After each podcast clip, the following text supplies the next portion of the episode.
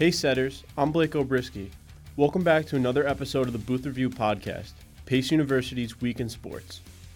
On Friday night, the Pace women's basketball team defeated St. Michael's 76 64 in the first round of the NE10 conference tournament.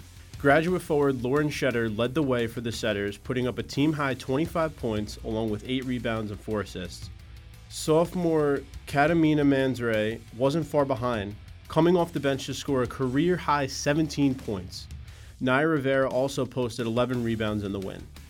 Monday night, the team took on Stonehill at home in the quarterfinals, losing 65 to 51. The heartbreaking loss came on a night where the Setters had one of their worst shooting performances of the season, going just 20 for 60 from the field and 3 for 12 from the three point range. Sophomore Shanice Sinclair and graduate forward Jasmine White each had 12 points, with White also securing a team high 9 boards. The Setters will now wait to see if they earn a spot in the 2022 NCAA tournament. Following an amazing season, graduate forward Lauren Shetter was named to the NE10 All Conference First Team. Shetter returned following the pandemic canceled season to average 19.6 points and 8 rebounds a game and helped to lead the Setters to a first place finish in the conference. The Beacon native scored 20 or more points in 13 games this season, including a 7 game streak of 21 plus points. The men's basketball team also saw three players named NE10 All Conference selections.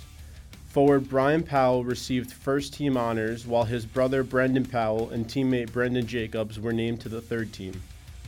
The news struck fire into the team as they came out of the gate hot Monday night in their quarterfinal matchup versus Stonehill. Mack lost it.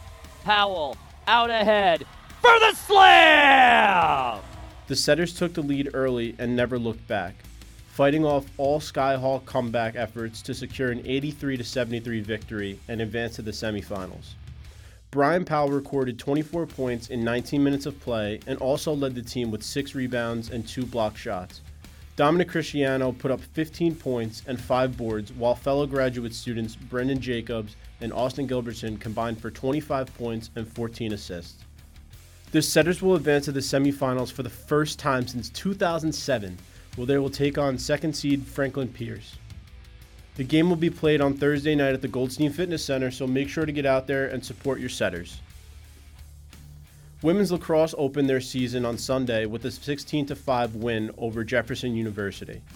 Junior Sydney Juvelier notched a team high four goals to go along with a trio of hat tricks from Angelina Porcello, Kayla Conway, and Isabella Piccola. Goalkeepers Kate Lassio and Ashley Bellafiore split the game in net, with Lassio earning her first career win stopping five shots and allowing just one goal in the first half. The Setters will host Molloy College this Saturday at noon.